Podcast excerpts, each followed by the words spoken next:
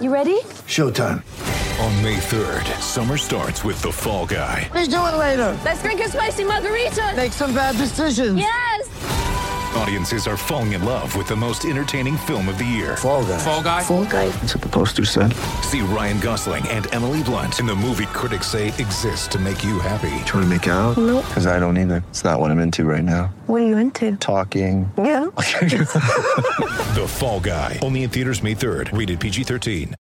Hey everybody, welcome to South Florida. It's the playoff drive brought to you by Buyers Auto, and it's on the road. The college football playoff game uh, just a couple days away. So now Berm and I are down here to get ready, and Ohio State uh, will be joining us in Alabama tomorrow. The testing is complete for the Buckeyes. A little bit of a change from the normal Big Ten protocol. They're done. Friday was the last round of testing. Ohio State will travel tomorrow, so everyone who gets on that plane uh, I guess unless they have some more symptoms, there there will not be more uh, testing. So this roster will be set. The Buckeyes are cleared to go. So is Alabama. So for all of the panic this week, Berm, the title game is on just as we said when the Woody was open and every practice was completed. And the good news is for people out there is that the the the chaos, the the worrying up until like two hours before game time over the last couple of weeks may not be necessary. We might get that availability report a little bit sooner than we have in recent weeks. We won't. but we'll at least have a better idea of who's not going to be on it, Yeah. um, or who is going to be on it. I guess you should say. Yeah.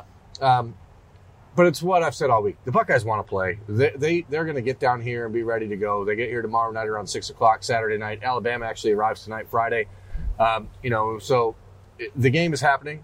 Uh, the the stresses, the chaos, the panic, everything of all year ends finally in three days, and uh, I, I I for one couldn't be gladder.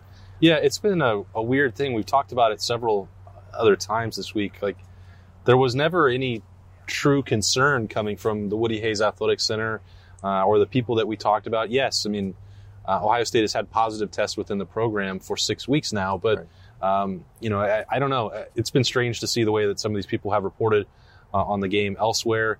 When Ohio State was fully intending and and will now at this point travel uh, tomorrow to play, they've completed their full week of practice and. Uh, you know, we've had, we know 10 people or 11 people that have talked uh, this week, and that includes Justin Fields. Um, you know, he's, he's raring to go. Uh, all signs have been positive for his health to get back, uh, you know, from a shot uh, on the side. I'm not sure if it's really the ribs so much as, as you know, just the uh, lower part of his body. We'll see if that impacts the way that he can run. Uh, on Monday night, and we'll see. That's another thing that Ohio State won't talk about, and it won't be on the availability report. So Justin Fields will play. Uh, we know that Jonathan Cooper and Haskell Garrett will play, and so on. So I, I think that maybe we'll see uh, a little bit closer to full strength team than even we anticipated earlier in the week. Well, I, you know, we've talked about it. The, the the idea is that the offense, we pretty much had an idea the offense is going to be as close to full strength as it can be, taking into consideration that Justin has, you know, a little bit of soreness. But as Spencer and you and I talked about on Thursday, this has been blown way out of proportion when it comes to Justin Fields and the injury. He's going to be fine. The offensive line, everyone should be back. What, how they actually play the offensive line, that's going to be up in the air, I guess. Uh, but that doesn't really matter. Everyone should be relatively available and healthy.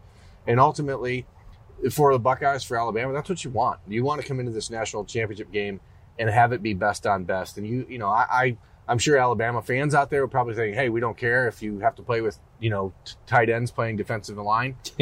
but uh, doesn't seem like Ohio State's going to be for- forced to do that. And again, I- I'm just annoyed because the entire week of all this conversation and all the the rumors and speculation has come from people that really have no idea why they're doing it. And I think in this sort of year, it's been it's been really easy to give negative guesses about things Yeah. and be proven right. And it's just a, that doesn't mean that you are actually right. It means you're a cynic and that you're, um, you know, reading cues because it's the world right now. So who knows? Yeah, it's been a lot of unnecessary stress. Um, that's really been the theme of the entire year. That goes without saying that we would have it for the last week, but uh, it's it's a little bit staggering that there are so many people who can't. You're talking about reading the signs. I mean, it's common sense. If the Woody Hayes was open, if practice was continuing, Ohio State would not have been barreling forward uh, with an outbreak and putting even January 18th in question, uh, which it is not. This game is going to be played uh, on Monday night at Hard Rock Stadium. Uh, looking forward to it. And Justin Fields' family, I can confirm they made it as well. They were on the flight uh, down with me, uh, excited to be here and, and get a, a nice long weekend and, and see what Justin Fields can do as for an encore from that Sugar Bowl performance, which was one of the best ones of all time. Um, as we get, Have you ever seen a quarterback play a game better than he did in the Sugar Bowl? I don't think so. I think the only thing that comes to mind is the fourth quarter for JT Barrett against Penn State.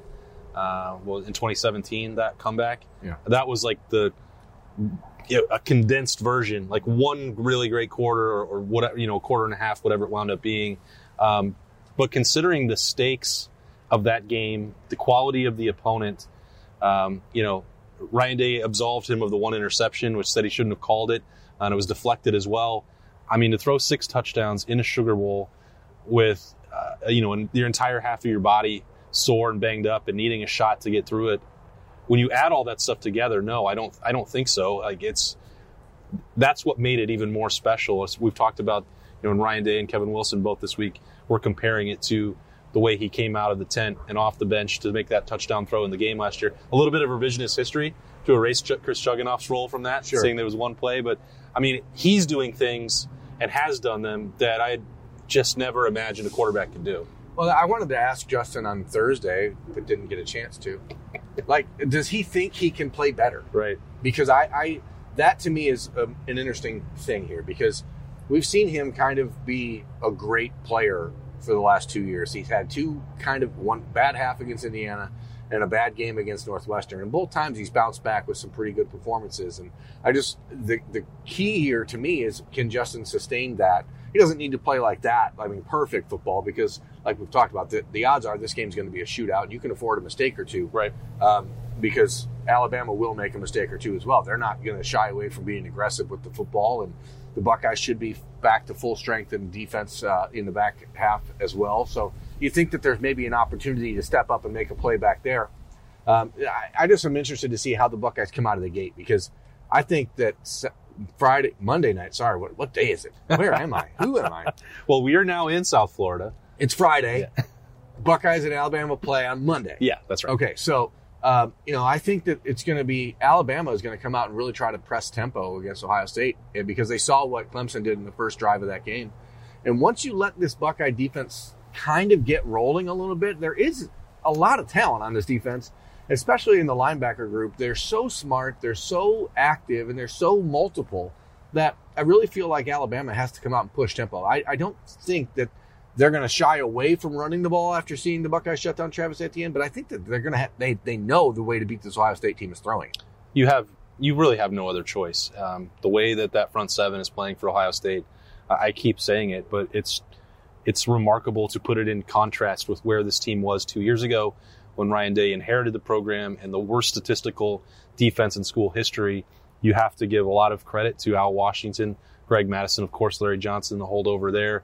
Um, you know, Matt Barnes has done a, a pretty solid job there uh, in the back end as, as well, and Jeff Hafley with Kerry Combs tag teaming and as coordinators uh, in the secondary. They've done a great job, but it's also not just about the coaches. And uh, so take Combs and Hafley and Barnes out of it and focus on Mattison, Washington. Uh, what they've done with the linebackers, truly amazing. Um, But it's also those guys, Justin Hilliard, They have to Tough buy in, Borland, yeah. Pete Werner, Baron Browning. These guys were all sophomores, true sophomores when that was happening. Yeah. I mean, they were forced to play in a defense that was extremely complicated. What the Buckeyes have done over the last two years with these guys, number one, they've simplified the defense. But number two, you have four guys that have played 150 games, right? I mean, that makes a big difference. And, and you have players that are able to really read and react in a way that we haven't seen a, a set of Buckeye linebackers do um, probably since Darron Lee and, and Raekwon McMillan and those guys.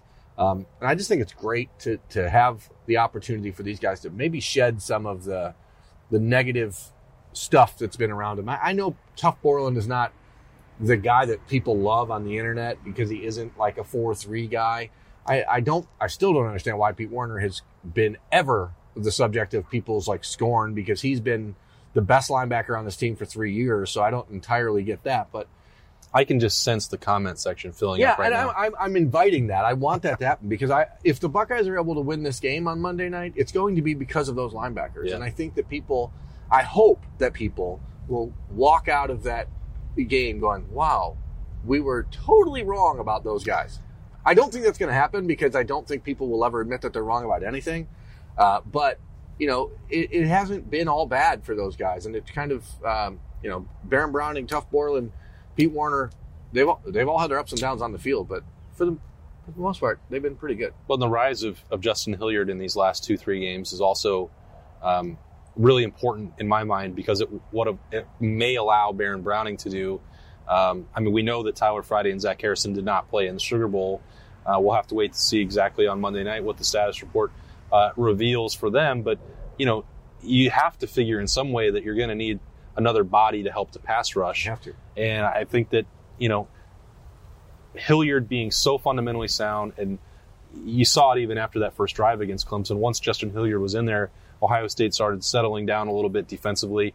He is making some phenomenal plays against that screen game, and if Alabama tries to do that, you can put a lot of trust in Pete Werner, Tuff Borland, and Justin Hilliard to handle that. And if that, if those linebacker duties are handled and solid, guess what? You get to just turn Baron Browning's athleticism loose to go get the quarterback, and you watch him. I mean, his first step. Uh, this sounds stupid and crazy. Just the first step, he looks like he's like Chase Young, athletic coming off the football. I am not suggesting in any way, shape, or form that Baron Browning is as good of a pass rusher as Chase Young, but you can see some of that hallmarks. And when he arrives, you know that football can get loose in a hurry. I, I, I, I just think that this is a game where Baron Browning is going to have an impact, and I think that's the way it will be. Yeah, I agree, and I, I think that's especially true if Ohio State adjusts on the back half. They've been playing really soft all year long in the secondary. There's been nine, 10 yard cushions for the corners uh, all year long. And I think you you have to take a risk. You've got to jam guys like DeVonta Smith and Jaylen Waddle if he plays because otherwise they're going to catch that six yard route and it's going to be a 12, 13 yard gain every time. Right. And I, I think that the more that they can throw those guys off their route early, the better chance you have for guys like Baron to get home. And that's when you affect Mack Brown or Mac Jones. Mack Brown is not going to care what happens. Mack Brown does not care one bit about what happens in this game. He'll probably watch. It's been a long travel day already, and I just my brain is a little confused by the tiki, by the ocean back there. Got our own little cabana here. We're probably going to have some road beers later, and, and we'll probably be talking about Michigan's great move. Even though we're the focus is on Ohio State and Alabama, Michigan still wanted to jump in the mix with a very exciting extension. Four year uh, extension to Jim Harbaugh. He takes a 50% pay cut, basically, is forced to uh, basically recreate his staff, and uh, they're okay with the fact that he was trying to leave there as of last week. So, what did you tell me? Anytime a coach is trying to leave your program, has to get clean out his entire staff, and you have to pay, give him a 50% pay cut just to get him to sign an extension. You you absolutely have to do sign it. up and do it. Yeah, why would you not? I mean, and uh, then just let him coach your quarterbacks too. I don't know why not. Good, you know, good on good here. Uh, it's going to be interesting to see. It's a four-year extension for Jim Harbaugh. If you're just getting this news, I think that uh, it's going to lead to a lot of the same stuff we've seen in the last few years because guys like Jim Harbaugh, and this is not even a necessarily a knock on him. He's a football coach who's coached football the way he's coached football for 30 some years. He is not changing just because Warde Manuel and the Michigan administration says you have to change coaches. Like the new coaches meet the new boss, same as the old boss. Like this is going to be Jim Harbaugh's program no matter what. And I just, I, I have a tough time believing that when he's been so obviously trying to leave Michigan, taking a 50% pay cut is going to instill in him a new vigorous energy that is going to be like, yes, now I've finally got everything I'm looking for here in Ann Arbor. I just don't see it. And an enthusiasm unknown to mankind. Now, this is an extension unknown to mankind because never in history has a coach who's been so purposely trying to leave a program but agreed to take a 50% pay cut when he didn't have to. His contract was not up. He still had a year left uh, and then um, uh, is forced to remove 90% of his coaching staff, except for his son, uh, and then hires his first new hire is a defensive coordinator hired from his brother. Hmm. And I mean, it, it, seems to me that again, you might see the same problem uh, happening in Ann Arbor that has been happening in Ann Arbor. But hey, for those of you watching this show, uh, I, I'm sure you don't care. Neither does Mack Brown. Well, that's also why the playoff drive brought to you by Buyers Auto is an Ohio State show because it's at the playoff and Michigan doesn't have to worry about ever being here. That's it's no big deal. So we'll continue to talk about Ohio State and Alabama. Uh, Michigan can complete its new revamped old staff. Uh, and we'll get ready for Monday night down here in South Florida. The Buckeyes are done with testing. They are on the way. They will be here tomorrow. Berm and I will have full coverage for you at Lettermen Row of Ohio State and Alabama at lettermenrow.com.